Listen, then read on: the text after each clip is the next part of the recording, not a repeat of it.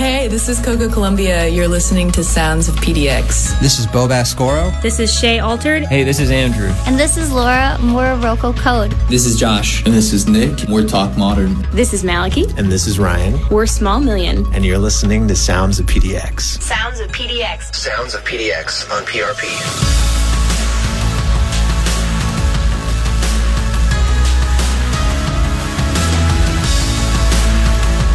Good Tuesday evening. This is Sounds of PDX on Portland Radio Project.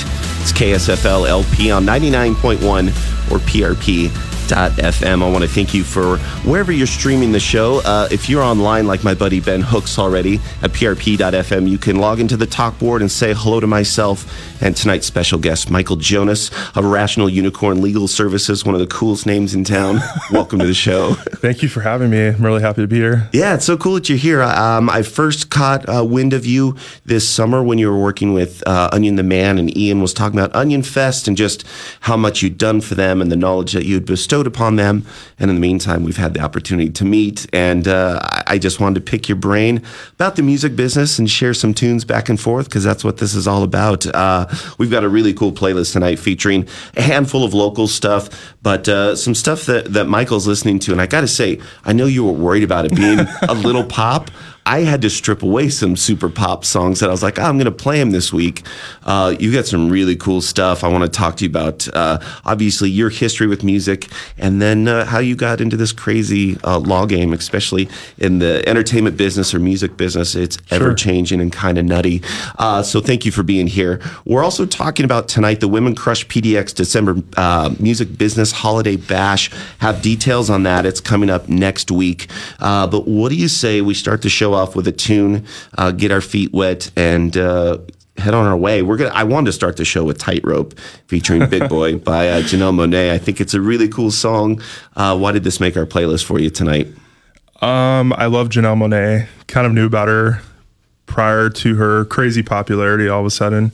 I don't know. She strikes me as someone who is extremely authentic and extremely talented, and maybe fearful, but also not afraid at the same time. So I just think that's really important. I think what we have today in this crazy time is authenticity. Mm-hmm. And so she sort of embodies that for me. Yeah, I don't think we'll be able to look back at her career and see anyone else like her at the time that she's doing this. I mean, I'm sure there's ripoffs and stuff, but she's respected for just that. She is a true individual. Glad she made the playlist tonight. I'm your host, Luke Neal. I've got Michael Jonas of Rational Unicorn Legal Services. We're going to be talking about the music business, spinning some cool tunes, and hanging out with you until 9 p.m., so stick around. Monet, your left foot.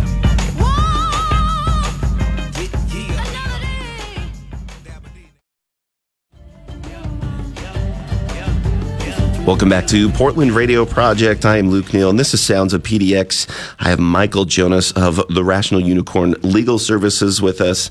Super cool name. How did you come up with this name and land on this? I think maybe Portland is the only place this would work. Yeah, I get asked this frequently. Let's see. How can I tell you in a short answer? Well, first of all, I wanted to be myself as a lawyer, and not some stodgy, pretentious type of person. And I feel like unicorns are popular, and for a perfect reason. They're magical, they're amazing. And so the issue that I had, or the issue I have in life with everything, with dreaming, is also being real. So balancing being a realist with being a dreamer. So essentially that's what a rational unicorn is. So whether I'm the rational unicorn, your dreams are, or my clients, I'm essentially saying, do your homework, do your logistical reasoning, do your paperwork, then go and frolic, then go and sparkle or glitter or whatever you want to do. That's really cool. I absolutely love that mentality. I'm sure it's your mission statement or sentiment. It's really tough, especially in this day and age of the music business, is people who used to traditionally do XYZ as artists are finding themselves playing more and more of the administrative or business role. So when we spoke, just your approach to music laws is really great. And I think some wonderful advice that our listeners can take away from tonight. But before we get into that, I got to ask you, you've got a obvious love for music. Talk to me about some of the early bands or artists that you listened to, mm-hmm. and were there folks in your life growing up that you listened to music with? Yeah. My mom was really big on Supremes and the Turner sisters and Chicago and all of that stuff. So whether or not she knew the correct words or not, she would be singing in the house, kind of driving around. So I was sort of exposed to all of those types. And then my mom, kind of funny, kind of not, she used to love Gloria Estefan. And so she put that on and sang and dance. And she was super jealous because we just went to the Gloria Estefan Broadway show. How was it? It was good. We were gifted tickets for that by a great friend. That's so rad. We always had both my parents loved it. We would go to, I come from a frugal Jewish family. And so, if something was free or affordable, my parents were all about it. And so almost every summer, there were free concerts in the park. Oh, sure. And so we would go, and it would be like, I think one of the bands is called Captain Kordiak and the Coronaries. And they were a cover band, and they would do, a little bit of Ray Charles. And then they would do their Chicago thing. And then they would do their Earth, Wind, and Fire thing, kind of switch up. So we would go to multiple things like that. I don't know. I just have always liked music. I think whether you're happy, depressed, anxious, sort of whatever mood that you're in, there's a musical genre for you.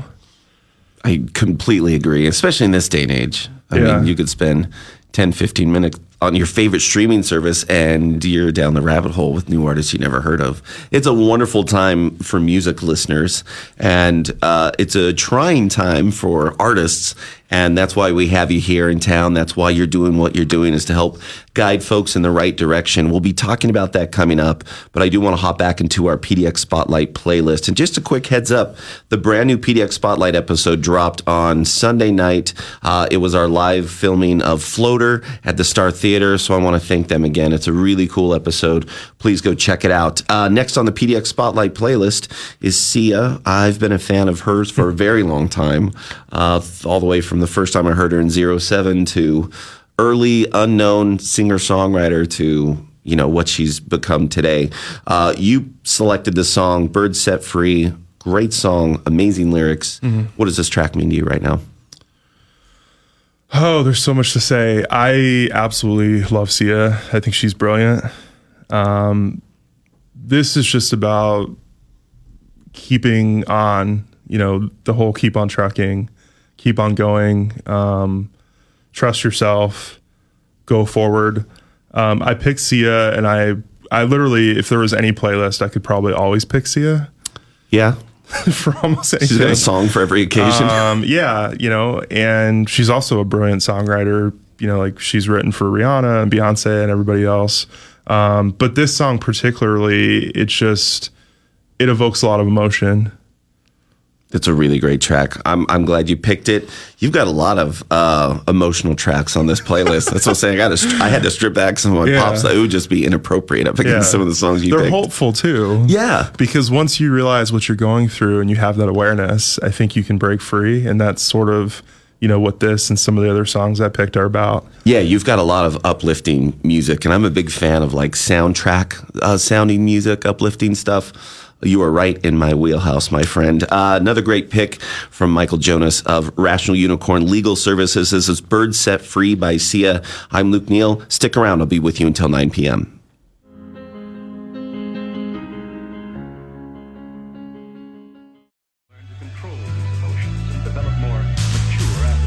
That's the latest from Patternist here on Sounds of PDX, a great local artist that keeps putting out really good tunes. I want to give everyone a shout out and a big thank you for their help over the weekend with our fundraiser. Pythion Studios hosted the holiday kickoff. We want to thank them because everybody came out. We had the audio sequence that performed, Noah Kate and Cloud Lines. We also reached and surpassed our goal. So thank you so much for doing that. To find out how you can become a monthly sustainer, go to PRP.FM, click the top right-hand part of your screen that says Support PRP, so we can keep great music on the air like Patternist that we just played. And I could keep bringing guests into the studio like Michael Jonas of Rational Unicorn Legal Services. Last couple segments, we've just been diving into your past and love for music. I'm sure there's some folks listening in that are like, all right, I guess this guy's supposed to be a lawyer. Let's talk about that stuff. So let's talk about that journey. Sure. I guess, what's the best way you would describe that? How much time do you have? Hey, we were here for 2 hours. So yeah, how did you get from point A to point Z, where you're at now? Sure. Oh, geez. So I've always been half social justice, policy, law, and half media, marketing, music, entertainment.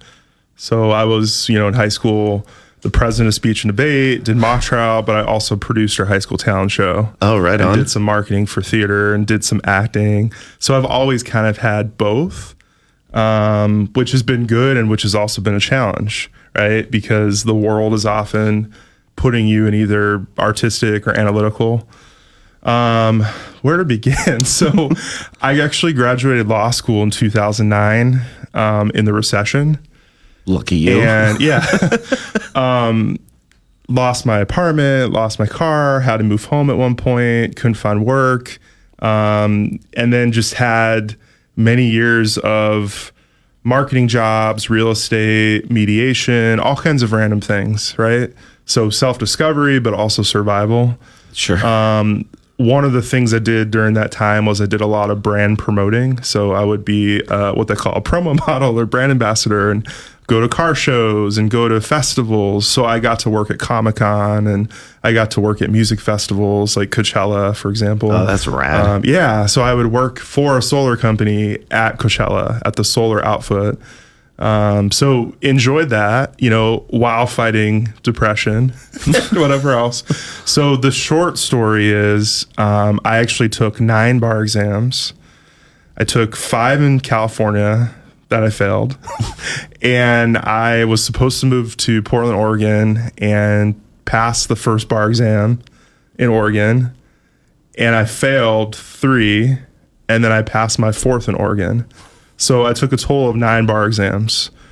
So basically, when I found out I passed, I was doing a government contract job in a records department of loads of fun. Yeah. And sort of had this choice of, do I want to work as an attorney for an insurance company or some sort of medical or personal defense, which didn't sound really fun? Do I want to take whatever legal job I get? I decided I was going to stay at that records job and then create my law firm in the interim. So I worked both for 6 months. Mm. So essentially I would work full time and then I would come home, eat dinner.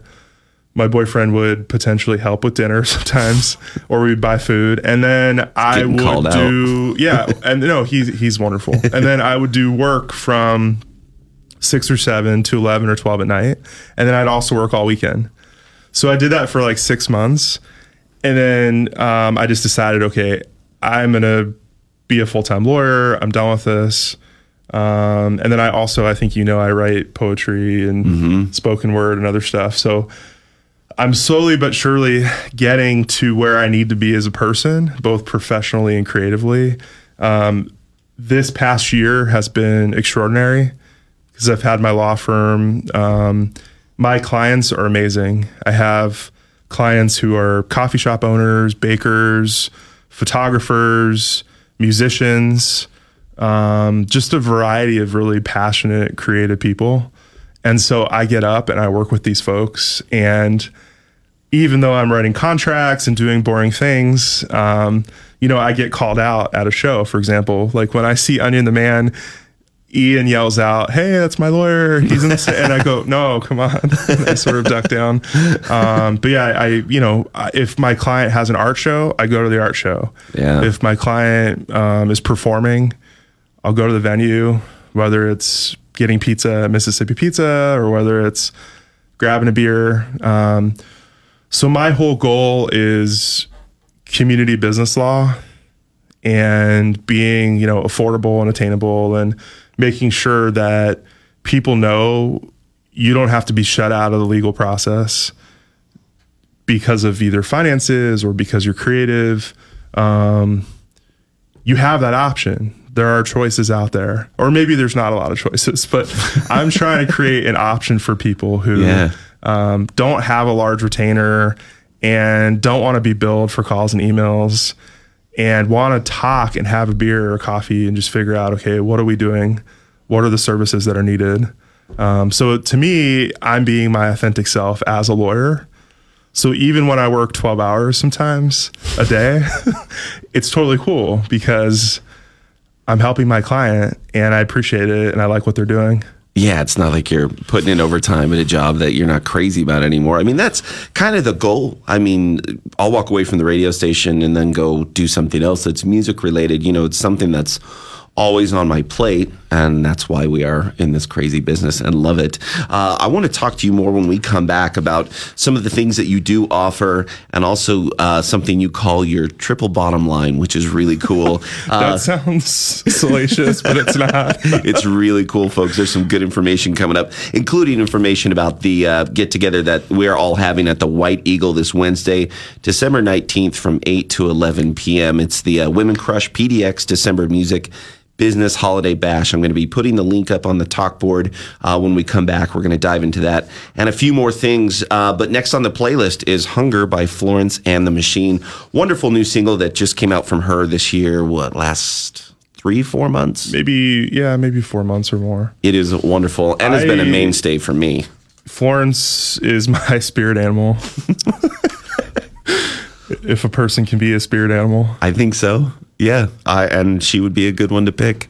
You were saying before we came on the air that you appreciate what I appreciate about her, kind of her,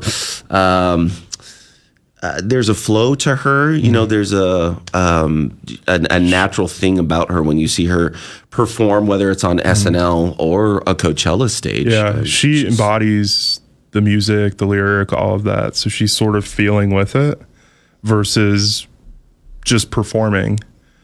So, I don't know, seeing an artist dance and express themselves in other ways besides just the song, I think is a really beautiful thing. Who's been really good at that lately is Pink.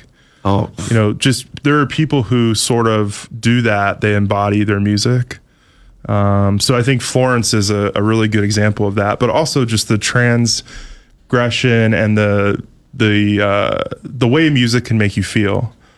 In one song, Florence can take you on a journey, and then you listen to it, and in the end, you feel better, you're thought-provoked, you want to run in a field. It's exactly what it is. I just picture her in her element with ribbons and spinning on stage. I mean, that's what we love about Florence and the Machine. Great new single from her. You can also find it in our regular PRP rotation at PRP.FM. This is Hunger by Florence and the Machine here on Sounds of PDX.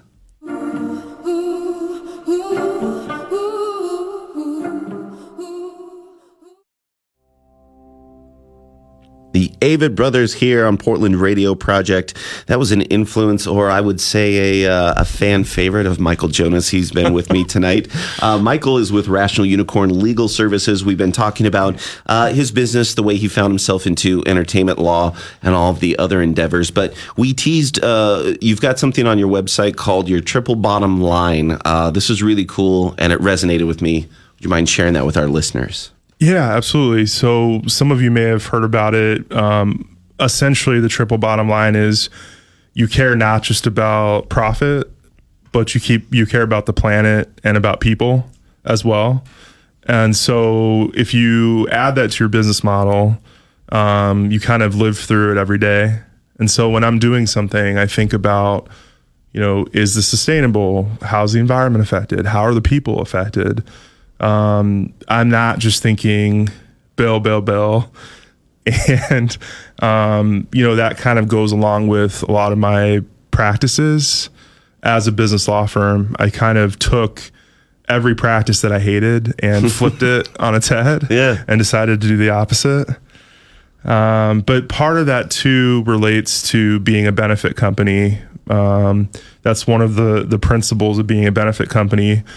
In Maryland and Oregon, so only two states, an LLC can also be a benefit company versus a benefit corporation, which are in all the other states. And essentially what that is it's a third party state certifier, and they look at your whole business, try to figure out what kind of practices you have, and then they decide whether or not to give you this certification. So it's kind of like a green building certification. It's basically stamping your business saying, this is someone who actually cares. They're doing practices that match what they're saying. I like what you said about charging by the hour, because a lot of musicians have that red light anxiety and fatigue of, they know they're either in the studio or a photo shoot or whatever, and they're paying somebody by the hour. I remember having that as a recording artist in the studio, except for one time early on, actually, the first music lawyer I ever met, the guy's name is David Bennett. He charged me by the song. And I thought as an artist, to record with him, and he taught me like the basics of the music business back in 2000. But I think that's exactly right. It shows that you care. It shows that you are willing to go out and get a beer or a coffee with somebody and engage in their project, because I think there's a fear with some artists to get involved with a music lawyer. But maybe talk about some of the things that artists should be weary of if they're not getting representation or somebody watching their back. Sure, absolutely. Well, I would say for that, I always tell artists that there's an expression I say, your art is your business. And a lot of artists, they think that by being more formal or having legalities or talking about liability, they're going to lose their creativity. They're not going to be organic, or they're going to become too corporate. And then I'm going to tell them the opposite. I'm going to say you are so creative and so organic that you need to have the formalities in place. So that's a big thing for me, is just telling them your art is your business. The other thing is preventative, right? So we can't put the toothpaste in the tube, that sort of expression. So maybe you need a band partnership agreement. Maybe you need to trademark your band name. Maybe you need to have someone review your contract. I have a client, I won't name her name, but she's probably listening, who signed a record deal when she was pretty young. And I had to get her out of that record deal. Had she had an attorney look it over. But again, a lot of attorneys who do entertainment law or business law are inaccessible. So an artist can't necessarily pay that large retainer, or they're worried about paying for a consult and then paying for 15-minute emails and calls. Yeah. And that's all before, what does your project mean to you and where are you stuck right now, which seems to be your first step. Yeah. So my first step is I meet with every single client and basically talk about, I say, give me your crazy, what is going on in your life? I'm not looking for an organized plan, polishing anything. Like, you can bring me random pictures, receipts, emails, and just tell me like what's going on. We'll figure it out together. Okay. It sounds like you're having a problem with people using your music. Well, is there a possibility we can do a licensing agreement? Maybe before that, we have to do a cease and desist for this person. So I just basically figure out what's going on. And to me, that relationship building is so important, not just for the client because it is their art, but for me as an attorney, I sort of feel morally obligated, which I think all attorneys should, to help my client. And so I want to know exactly, what are you working on? What's the problem? What do you fear? And then we're going to talk about, okay, here are your options. And what do you want to do about it? How do you want to move forward? Versus me saying, give me this money, I'll do this, and then we call it a day. And I'll come back and tell you what I think you should do. Yeah, there's a lot of that. So I try not to do that at all. I mean, some attorneys would maybe say that I'm too invested or I'm too emotionally connected, and I would call BS on that and say, for me, that's the only way. I mean, you're dealing with people's creativity. I agree with you. Yeah. So I think you asked about advice, what would I tell artists? So the first one is what I keep repeating is your art is your business. The other thing would be protecting your intellectual property and valuing not just yourself, but your brand and your creation and knowing where that goes and who's using it. It doesn't mean that everywhere you go, you're yelling at people and saying, don't play my song. You're never going to become popular, sure. Right? I remember a story about Sonny and Cher, how they would dress up like different characters and they would request their own songs and they would call and do voices. And my point is you're never going to gain that popularity if you put such a tight grip on everything you do. So that's not the answer. And then the answer is not to just be chaotic and all over the place.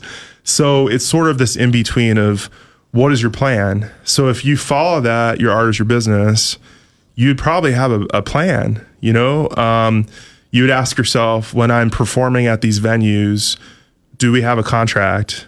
Do I know what they expect from me? Is that clear? If I'm going on tour, what does this tour look like? Who's going to be there? Who's going to be recording? If they take my music that I played and then they play it on their website and then somebody in Alaska or wherever else uses it for a commercial, do I have any idea that happened? So just knowing where your intellectual property is, who's using it, how it's used, and whether that be copyright related, trademark related, whether that be a licensing agreement. Sometimes it's just a matter of opening dialogue and talking to these parties and figuring out where is this going. And I think one of the other issues that I'll mention is a lot of artists, they have a problem giving out contracts to people they're working with. So someone will work at a sound recording studio or someone will hire an independent contractor bassist because either their bassist is not available or they want to add a bassist. So there's this fear of like, oh, they're a magician. That's just Jack. He's going to come and play for me. Well, yeah, but what if he 10 years later wants the royalties from that song? So getting all these things in gear, getting independent contractor agreements in place, making sure that the people who work on your album, they know that maybe they can share it with your permission, but they don't own it and they don't own the rights. You don't want an Etta James situation. Oh yeah, man. She was, for those of you who don't know, one of the most notoriously licensed, abused artists out there, I would say. Yeah, I mean, this is all killer advice. I am extremely grateful because I'm a sponge too, soaking all this up. Like I said, I learned how to copyright through the Library of Congress back in 2000. So I protected my IP from the very beginning. We're going to talk about something else that you do a little bit later with these like brunch and learns or the More You Glow series where you go out and educate people in I guess smaller groups, classroom environments. I really dig everything that you're doing with that. We'll also be talking about your strategy with social media, because if you're not following Rational Unicorn on social media, you're missing out. Yes, there's always really good stuff. Yeah, we'll bump that up for you. In the meantime, we'll get back to the playlist. We have Amity with Huntress. I know for a fact they are working on new music right now. St. Cecilia Studios is moved from Tucson to Portland. So Amity, new music coming out in 2019. Until then, let this hold you over. This is their latest release with Huntress.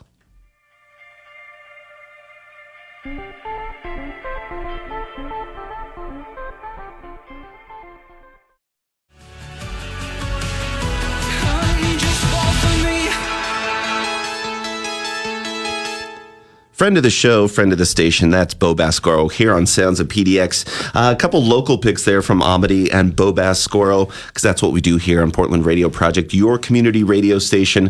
Find out how you can support us, keeping great programs and great local music on the air. Go to PRP.FM and click the support tab there at the top right-hand part of your screen. As you know, Sounds of PDX here. We dive into the Portland music scene. We've been talking to Michael Jonas about music law, and you were saying something before the break about your personal touch and your engagement. And I think you said some of your associates in the field said you would be too invested. I love that word though, because the intentionality of it. I think there is a thing of being too invested in projects that aren't your own. Mm-hmm. But I think that you've got to have some sort of hook, some sort of passion, if you're going to see real results from what you do. And I think I'd like to pick your brain about these business brunches that you hold and the series, The More You Glow, sure, is a really cool idea. Why don't you share that stuff with us? Well, let me stop crying from the beautiful music that we've been playing. There's a couple heavy hitters there. Yeah. So I host, I call them free to affordable. Most of them are free. I host a variety of seminars. It's called The More You Glow series. And basically, I try to make law accessible and I try to make law fun, if that's possible. So, I do have a PowerPoint because PowerPoints are great. But yeah, I also show TV clips. I'll show a clip from Friends. It'll talk about contracts. I think I even had a clip in my contract presentation from 50 Shades of Grey. Nice. And so, I want people to know that whatever it may be, whether it's contract law, entertainment law, copywriting, it's all real. It's all what we're living. I feel like if I can do that, not only is it good for me because I sort of test myself. Can I explain a really wonky, complicated thing in a simple or fun way, or both, simple and fun? So there's that. And then there's also, I want for my clients and I want for the public to understand what's out there. I don't like this shroud of mystery on what the law is or what entertainment or business law is. So that's a big part of it. Yeah, it feels that way sometimes for artists, I think. Yeah, and so, one of the joys of doing this is going and meeting people who I would not ordinarily meet. So literally people who I don't even know, whether they be a musician, an actor, an artist, a coffee shop owner, they come to my seminars and I find out what they do. It's always part of it is this introduction where everybody goes around and talks about what they're working on. And so they say their name, but then I also ask them, I have this long list that's like job/profession/side hustle/contract, so that they can tell me if they want or tell the group all the things they're working on, because that's life, right? Yeah, someone might be a teacher and an opera singer at night, some sort of Hannah Montana sort of deal. So I sort of cater to all of those folks, so they relate to contracts. I do like an introduction to contracts one. Usually I do how to protect your brand, about intellectual property. I do one about business formation, so about the differences between being a sole proprietor versus partnership versus LLC versus corporation. What do they all mean? Why does it matter? Why do we even care? So I try, to do stuff like that. And then I also, every time I do a bunch of them, kind of add in things and try them. So this past time I did one on food cart vending and food trucks. And then I also did one on the legalities of selling on Etsy, Amazon, eBay, that sort of deal. So I'm sure the topics you cover are obviously going to be specified for each get-together that you're having, but I'm sure there's some crazy tangents with businesses that you've heard that are just so interesting. Yeah, and I love, it's a guilty pleasure. I think people watching is the best sport, and that's that's what we have, especially in this crazy time. I love that so much. And so, and I also do music ones. So I want to say a year ago, I did a thing at Jade Lounge, which was, it was legalities for musicians. That's actually how I met Ian. Oh, right on. Yeah. Cool. Was at that. They showed up. He showed up in his burgundy suit with hat and some sort of feather. And so I met him and his girlfriend, and they were full of light and full of love. And then we've been friends, and they've been my clients ever since. So yeah, there's something missing from law, right? So there's the understanding and there's the inaccessibility, but then there's also this community nature. So I literally am trying to bring, well, hopefully sexy back too, but community business law back. Yeah. And make it about businesses and people and art and what people are doing. This whole corporate ivory tower, inaccessible business law, it doesn't jive with me, but it also doesn't jive with the people who actually need the business law help.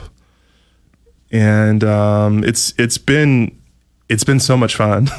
I enjoy it. Well, and folks can experience this coming up.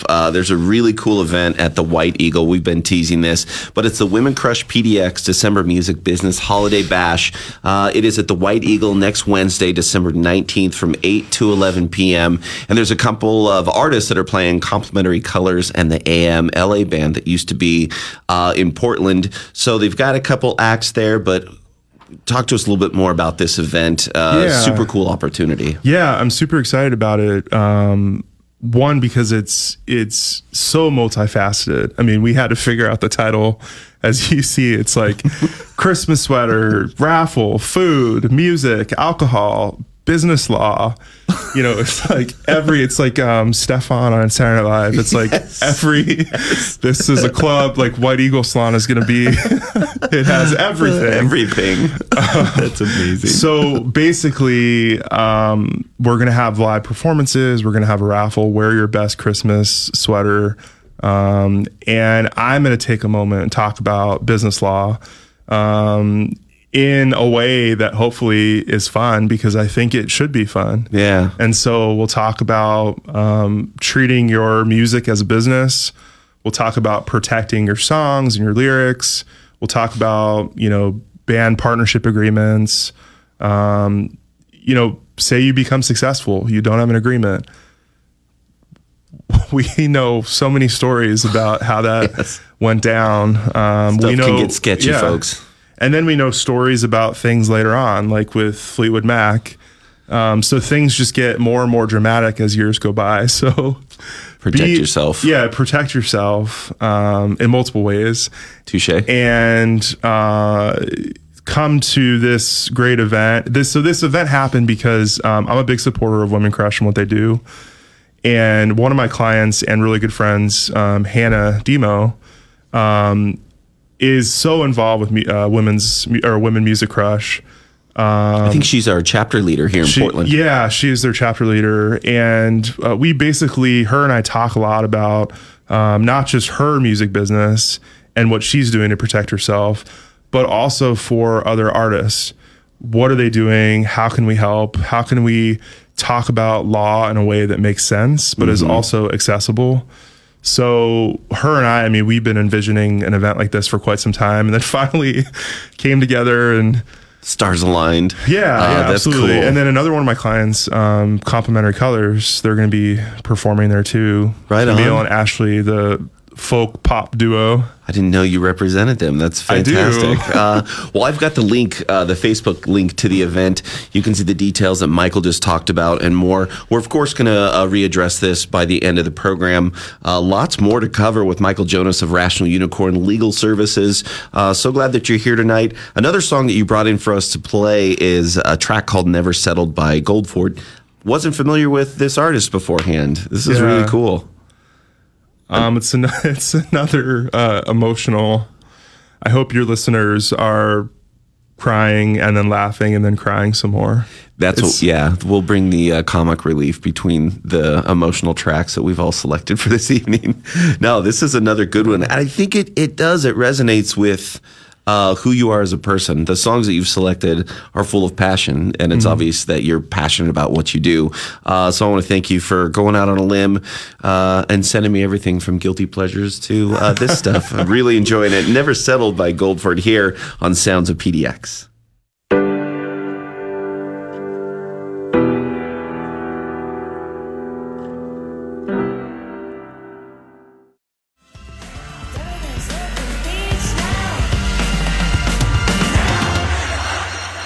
That was Peach by Broods. I'm your host, Luke Neal. This is Sounds of PDX. Just a quick PSA for Broods. They're going to be back in town in April at the Wonder Ballroom.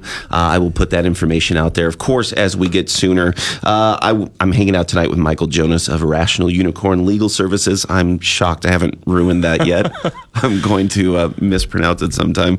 You can just say Rational Unicorn. That's cool. Okay, cool. Right on with Rational Unicorn. And I think the first time we met, I told you how much I loved your logo and your approach to dealing with music law and the music business. Another approach that you have I just adore is your positivity. You post, you do the right 80-20 with the social media. It's very personal. You post a lot of positive things, but it is refreshing to go through your feed and see something that reflects, whether you're feeling it that way or not on a Monday morning. You always put out a cool vibe. Can you talk to that? Yeah, I mean, that just extends to kind of what I was saying earlier is I just try to be myself as a lawyer. I don't want to be some other person, some other character. There's already firms called, Righteous Justice and Scales of Justice or, Michael Jonas Law. So one, there's what would Rational Unicorn be? What would Rational Unicorn put out? It wouldn't be some boring thing, you would expect it to be maybe a little glittery or sparkly. You would expect it to be someone hopeful. But I think with me, and you see that with some of my music choices, I'm not just about hope and positivity. I'm also about allowing myself to be vulnerable and allowing myself to grow and admitting defeat or failure, but finding silver linings. And so I try to, with social media, like you were saying, a balance. So sometimes inspirational quotes, but I try to not go for the very cheesy. I try to go for things that make you think. Sometimes I like cheesy and that happens. I've never thought they're cliche, if that helps. I've never felt that way. So I try to go for that. And then also just, I like to post things that I do in the community because I want to support the people that I'm supporting. So whether it's I'm seeing a band play or I'm going to an art fair or something like that, I'm a big fan of talking about it. 'Cause there's no shroud of mystery. If I'm your attorney or if you're following me, you get what you get. You get my good days, my bad days, you get the realness. So that's kind of the essence that I try to give off on social media. And of course there's critics of calling your law firm Rational Unicorn or being funny as a lawyer or even being on social media. I mean, there are attorneys that will balk at me and be like, what are you doing? But I think I'm able to do all that because I work really hard and I know about professional responsibilities and ethics and things like that. If you have that out of the way, then you can have fun. Yeah. So I didn't work this hard to be boring. And so that's not, I've never viewed it as unprofessional at all. Yeah. But I just think, these are things that can be fun. And that's something I try to emphasize with my clients is we associate law and legal stuff with forms and court and, litigation and all these other things. What I tell people is if you have a client service agreement or an event venue agreement, it means that you're performing at an event or you have clients. That's a really good thing. Or if you're trying to protect your songs, it means you have songs. So, I mean, these are really exciting things. So I think, taking a really drab, complicated, complex, sometimes, stuffy, dodgy, whatever, any word. I mean, you could probably think of 20 words. And just reminding people that it doesn't have to be that way. That's a big part of social media for me. And I enjoy it. I have fun with it. You post customer feedback that is really cool. It's obviously, there's the personal and, of course, the business side to it. Talk to us about that, because I mean, it's I've seen screenshots of Yelp reviews, stuff that's been, I think, sent to you directly. But that's flattering. I mean, that the feedback that I read about you is just phenomenal. I mean, I can't imagine how proud you must feel. I'll make you gush about yourself for a moment. Well, first of all, I'll say, you know, there was a time where I was kind of worried about that. I thought it might be self-indulgent, or it might be, it's weird, right? It's weird to post by yourself feedback about you. I do that for a couple of reasons. One is when I do it, I usually try to highlight the client who's leaving that feedback. So I'm able to tell a story about how I was able to help them, because it wasn't just about me. It was about figuring out what they needed and then getting to that place where they were happy with the legal service. So it gives me an opportunity to do that. It also puts their words at the forefront. I can market. I can tell you that my services are great, or that I'm a different kind of law firm. I'm not a photographer telling you about a photography project. I'm not a musician telling you that they felt better at their music festival because they had the correct liability, which was really cute, by the way, when I showed up at the Onion Music Festival, and the volunteers were like, we signed volunteer waivers, and the vendors were like, we signed vendor agreements. And then, you know, Ian told me, I think all 18 artists had performance contracts. So I think hearing part of that, the sharing, going back to that, sharing the Yelp and sharing Google reviews or whatever they are, is so that people who are out there can identify with one of the clients, that they have an issue like that client does, but also that you hear feedback directly from them. I'm pleased with the feedback, and I'm humbled, you know, cool, and I don't take any of it for granted. It's not a checklist of like lawyer stuff, which is great. It speaks to your drive to build a community and your drive for, I guess, that personal customer service and your investment. And I think that's what's great about it, is because it's not a checklist of things that you do for your profession. It's the services that you as a person provide because of the field you're in. Yeah, and those are honestly the most meaningful. I mean, I've been through a lot of, I can't say the word. I caught myself. I've been through a lot, right?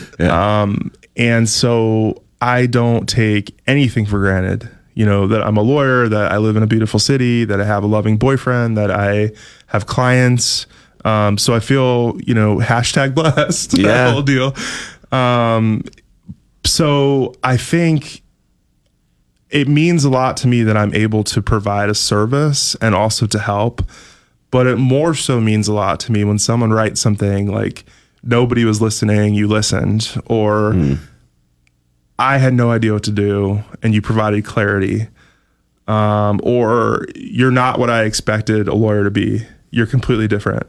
So like things like that mean a lot, because it reinforces that I can be myself as an attorney. It also reinforces that days when I'm tired or I go the extra mile, it was worth it. Mm-hmm. Yeah, that's the stuff people remember, hence why they're writing such glowing reviews for you. And just as a reminder, you can follow Rational Unicorn on Twitter and Instagram. What's your handle? And I'll throw it on the talkboard as well for our listeners. So Twitter is r_unicorn, I think. I need to figure Twitter out. Yep. So it's a good return these days. But Instagram is Rational Unicorn Legal. And you can go to the Sounds of PDX on Instagram as well. We've been symbiotic this week, tagging each other, so you can find both of our accounts via our accounts. We just talked about fangirling each other. Yeah, that's what it's just, you know. That's how we're supposed to be in the city. We have a bunch of great stuff to support and share, one of which is your clients, Onion the Man. You wanted us to play Soul Sensation tonight. I love this song. It's one of the best off the Dolphin Man EP. How is it to work with this band? I mean, they're so fun to watch on stage, and they're incredibly talented. Yeah. What are some, I guess, Onion the Man approved stories you could share with our listeners? Oh, my God. So, I mean, we talked about this earlier. They're full of love and full of light, and genuinely. And I hate to say, in our time, when someone's nice, people think, oh, what do they have up their sleeve? Or this cannot be real. It's real. Very real. They're just full of love, hope, togetherness, any word, you know, forwardness, change, onward. And so I think Ian and their band's ability to take that passion and put it into their music and then to provide that message outwardly is so needed in this time. And I think when you go to their show, you have fun and you relax, and it's not forced. It's not a mechanical, I have no idea what's going to happen. Yeah. Like, I don't know what Ian's going to wear. I don't know. He could have makeup on his face. He could have a crazy sailor hat. No idea. Whatever feels right that day to him. Yeah. So I love that. I mean, yeah. I think that's great. And I think we were talking earlier about Empire of the Sun. You know, there's certain bands and energies where you can go and not think about the world and not think about problems. And you can reinforce the sense that love is around you, even with people in that venue who you may not even know. Everyone's just sort of in this copacetic, we all love each other. We're all here together for this music. Yeah, we're here for the same reason. And I think Ian does a good job live with Onion the Man of reminding us of that. Yeah, yeah. Man, really good point. Glad that you picked this for our playlist. Hope you're enjoying our tunes tonight. Say hello to myself and Michael Jonas on the talk board, or you can tweet us at PDX Radio Project. We will be back with a bunch more great tunes, more selections from Michael, and more local music from us here at Portland Radio Project.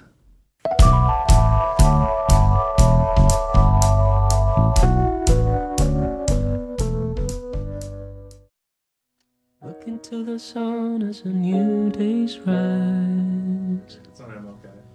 This is Portland Radio Project, and you've been enjoying tunes from myself and Michael Jonas. That was Stay Alive by Jose Gonzalez off of the Wonderful Life of Walter Mitty soundtrack. Yeah. What a rad movie. If you haven't seen it, go rent it or stream it. It's starring Ben Stiller, and it is such a beautiful surprise. If you're not busy crying. If you're not busy crying. You know, another really good song I almost gave you was from The Little Miss Sunshine.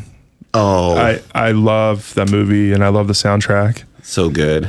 All that era, you know, Garden State, yeah. Little Miss Sunshine, so many good soundtracks out there. Well, we've been enjoying some cool tunes tonight, talking about music law and the music business. We live in such a cool place. We have so much great music coming in and out of town. You know what would be fun, too, is to just have a day where we come up with band names.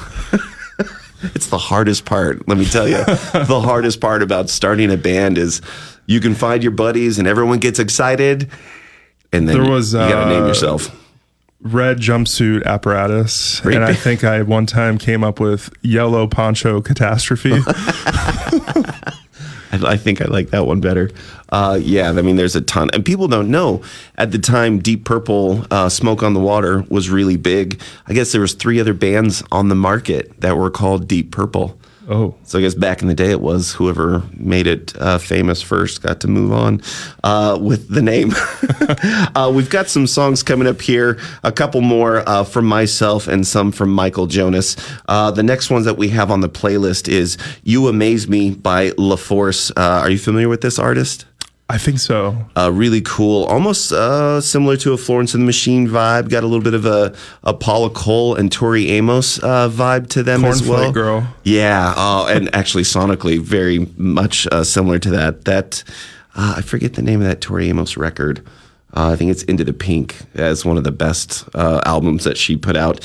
But this is an artist I recently found, and her single, You Amaze Me, is super dope. Throw on some headphones. You're definitely going to enjoy this, so stick around. We've got more with Michael Jonas from Rational Unicorn coming up here on Sounds of PDX.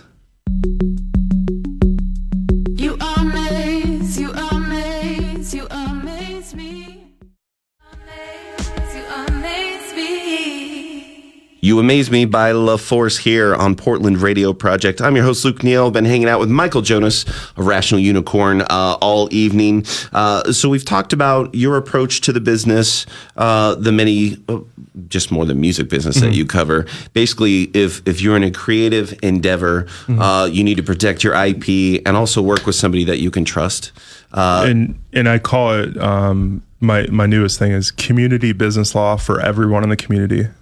I like that. Now, what do you mean by that for listeners who are like, all right, community is such a buzzword, but I think when people understand what you're trying to do, it is about the intention. I mean, communities can mean a lot of things to a lot of different people.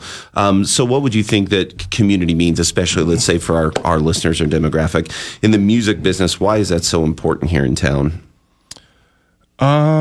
Geez, that's a loaded question. Thanks for an easy question. It means belonging, togetherness, understanding. I think listening, not only listening, but being heard. You know, when someone says, do you hear me? Do you really hear me? So I feel like, a lot of service industry, whether it's business consulting or law or financial advising, any of these things, there is this question of, is the person really there? Are they listening to me? Are they real? Are they? So I think my point is that my law firm is for people who work a couple jobs. Maybe you're a single mother and you own a coffee shop. Maybe you sing, maybe you dance, maybe you want to be a painter, so you're starting a painting business, you know, like whatever it may be. So there's that, there's the career component of it, but there's also, I don't care what your race, sexuality, gender identification, whatever it may be. If you're a cool person and you have a plan for your business and you want to move forward, let's work together. So that's what I mean is, there is a lot of use of that word community, but it is, on one hand, it's either not respected or it's done in a sort of, hopefully ExxonMobil doesn't sue me, but it's like ExxonMobil telling me they're a green company. Yeah, it's laughable. And so I think that in the professional world, that can also happen where someone says, we're out for you, we're out for the community. And the question is, are they really? And what part of the community? Yeah. Yeah. So I welcome everybody. And I think that everyone needs business law services, especially musicians and especially artists. You said something cool earlier about the aspect that, you know, it's pretty rare that someone is just a vocalist or, you know, we're all doing different things, whether it's the side hustle or a side job or whatever. But there's a lot of cultures that emphasize that for the fact that it is, you know, if someone asked me back in the day when I was at Corporate America gig, well, what do you do? In our culture, it's a knee-jerk reaction to say, oh, I'm an account manager for a parts supply chain company. Sure. But at the time, I was also a recording artist and a music producer, but that isn't what I would say. However, these cultures, they omit what pays the bills. They will express to you who they are as a person through their art or whatever their creative endeavor is. And I love that you touched on that in the first hour because it goes back to, I think, everything that I've read in your bio and on your website. It's about the intentionality of truly connecting with people. Yeah, and I'll tell you, well, first of all, thank you. You know, I'm someone who didn't come for money. We lost our house when I was 12 before the whole foreclosure crisis and had to babysit and pass out flyers. And then I worked in restaurants from like 15 to 25. And so I get going to school while working, while having an internship, while writing, you know, doing all these different things. And that's the reality. And so this idea that you have to hide your passion or your art or not talk about it, I don't think that's right. I think that if people have a problem with it, then those are not the people you surround yourself with. And there's another example of community is surrounding yourself with people who are supportive of your passion, and also supportive of making your passion into your career. Obviously, you know, we talked about this. Maybe you have to have a job and then do your project at night or on the weekend, but you slowly phase that out and you work on the thing that you want to do. I don't know. I'm trying to think of, I would just encourage people that are listening to take what you do as your art or your passion very seriously. That doesn't mean quit your job tomorrow and you have no money to pay your overpriced rent for a small apartment. It means you do what you need to do and you hustle and you work at night and you work on the weekend. And if you put out a song, you share it with everybody. You don't three times. Yeah. And you don't sort of, oh, I kind of did this thing, you know, and I get that vulnerability or that. So in essence, going back to what you were saying is I have clients who they're a teacher, a Lyft driver, and they paint, you know, or someone makes jewelry and they're an accountant. And you're like, how is this possible? But what will happen is maybe that person will want to be both an accountant and make jewelry for the rest of their life. That's fine. Sure. Or maybe they want to make jewelry full time. So we'll figure that out. We'll figure out the formality for whatever they're doing. And then there's a time when before you know it, that person is doing jewelry. Yeah. Or doing music or doing art. Or instead of just working for a coffee shop, I actually have a client right now who works at a coffee shop. That's a client of mine.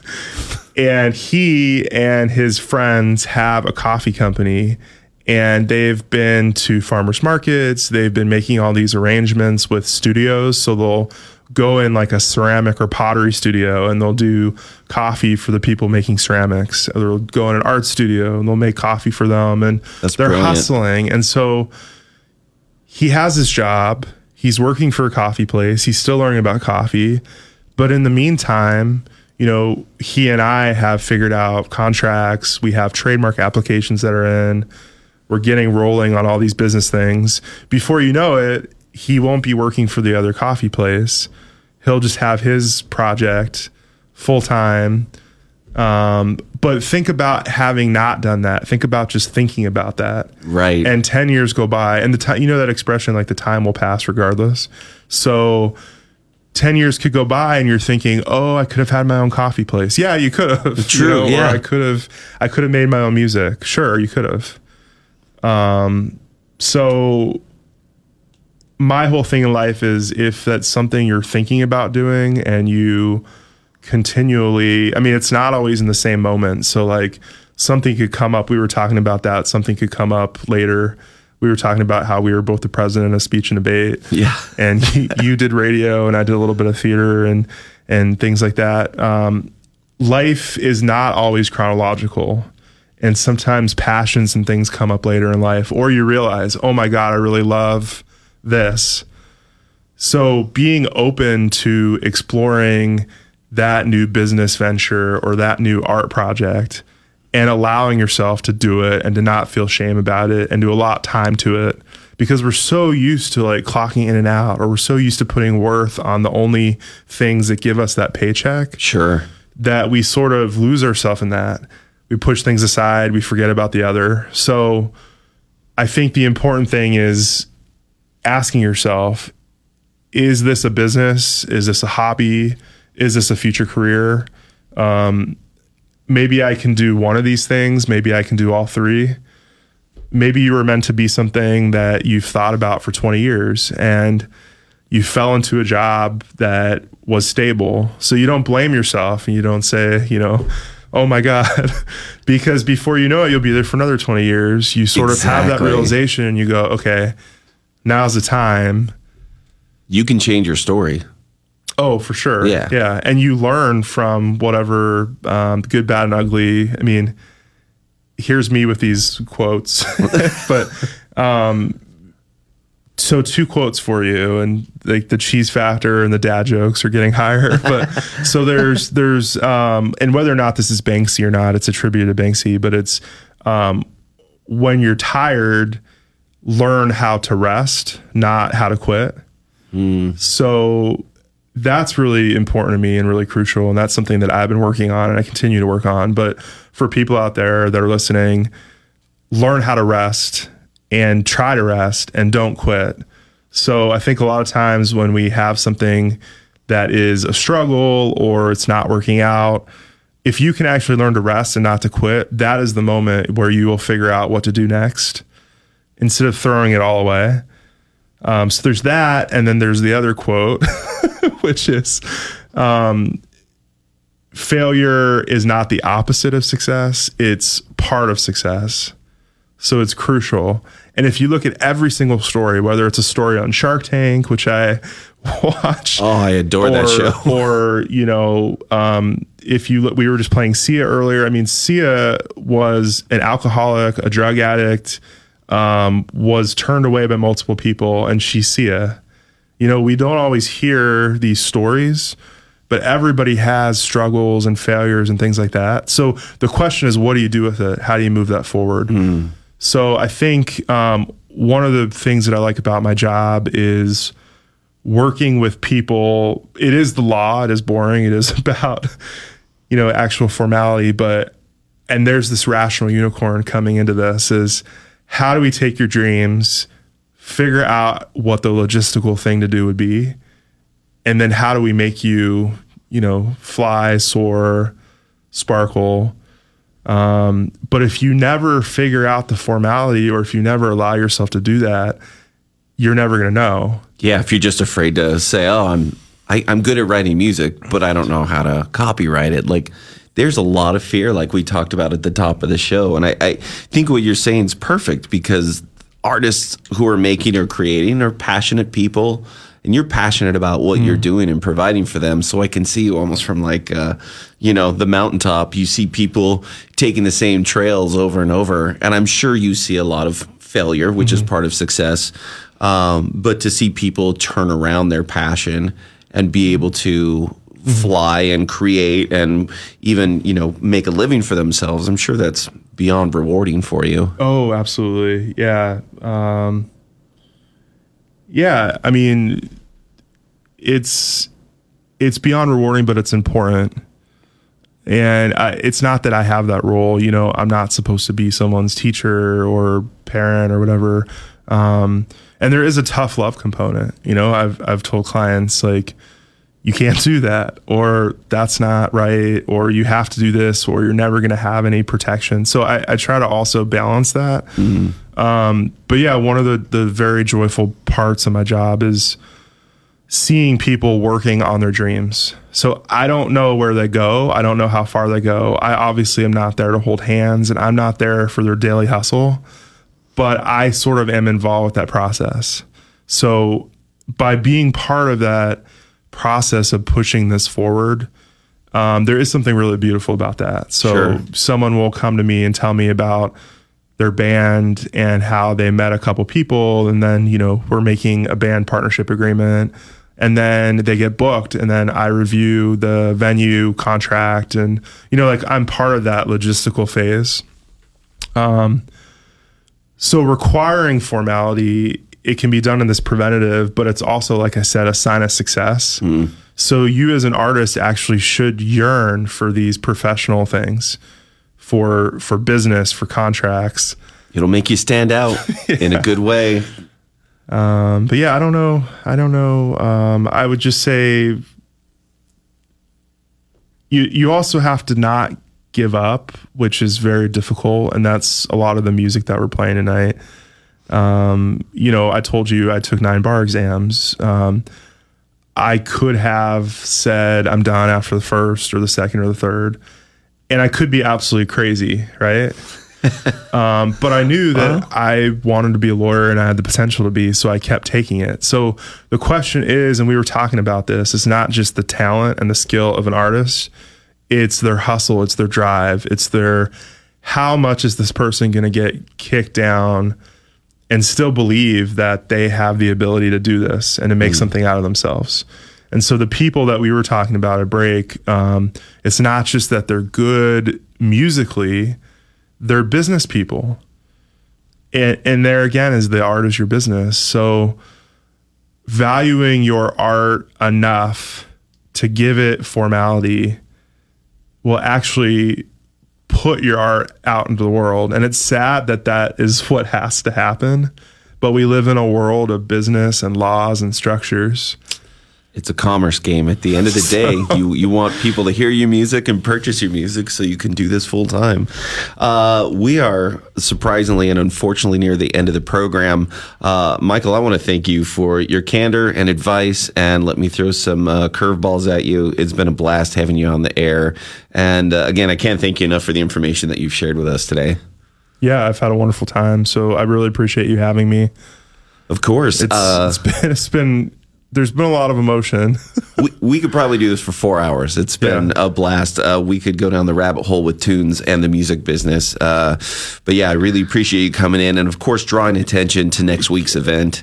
We've got the Women Crush PDX December Music Business Holiday Bash at the White Eagle next Wednesday, December 19th at 8 p.m. It's going to be a really great event. Yeah, I hope to see some of you listeners there, or all the listeners there. And remember, if you don't have a cool Christmas sweater, you could always just attach bows. Yeah, any sweater will work. A giant bow, and then you're, the wrapped present. The greatest gift of all. Now I'm thinking about Justin Timberlake. Between you and I, our mental shortcuts is just out of control. This is fantastic. So since we were running out of time, which song should we send the listeners off into the night that best represents you?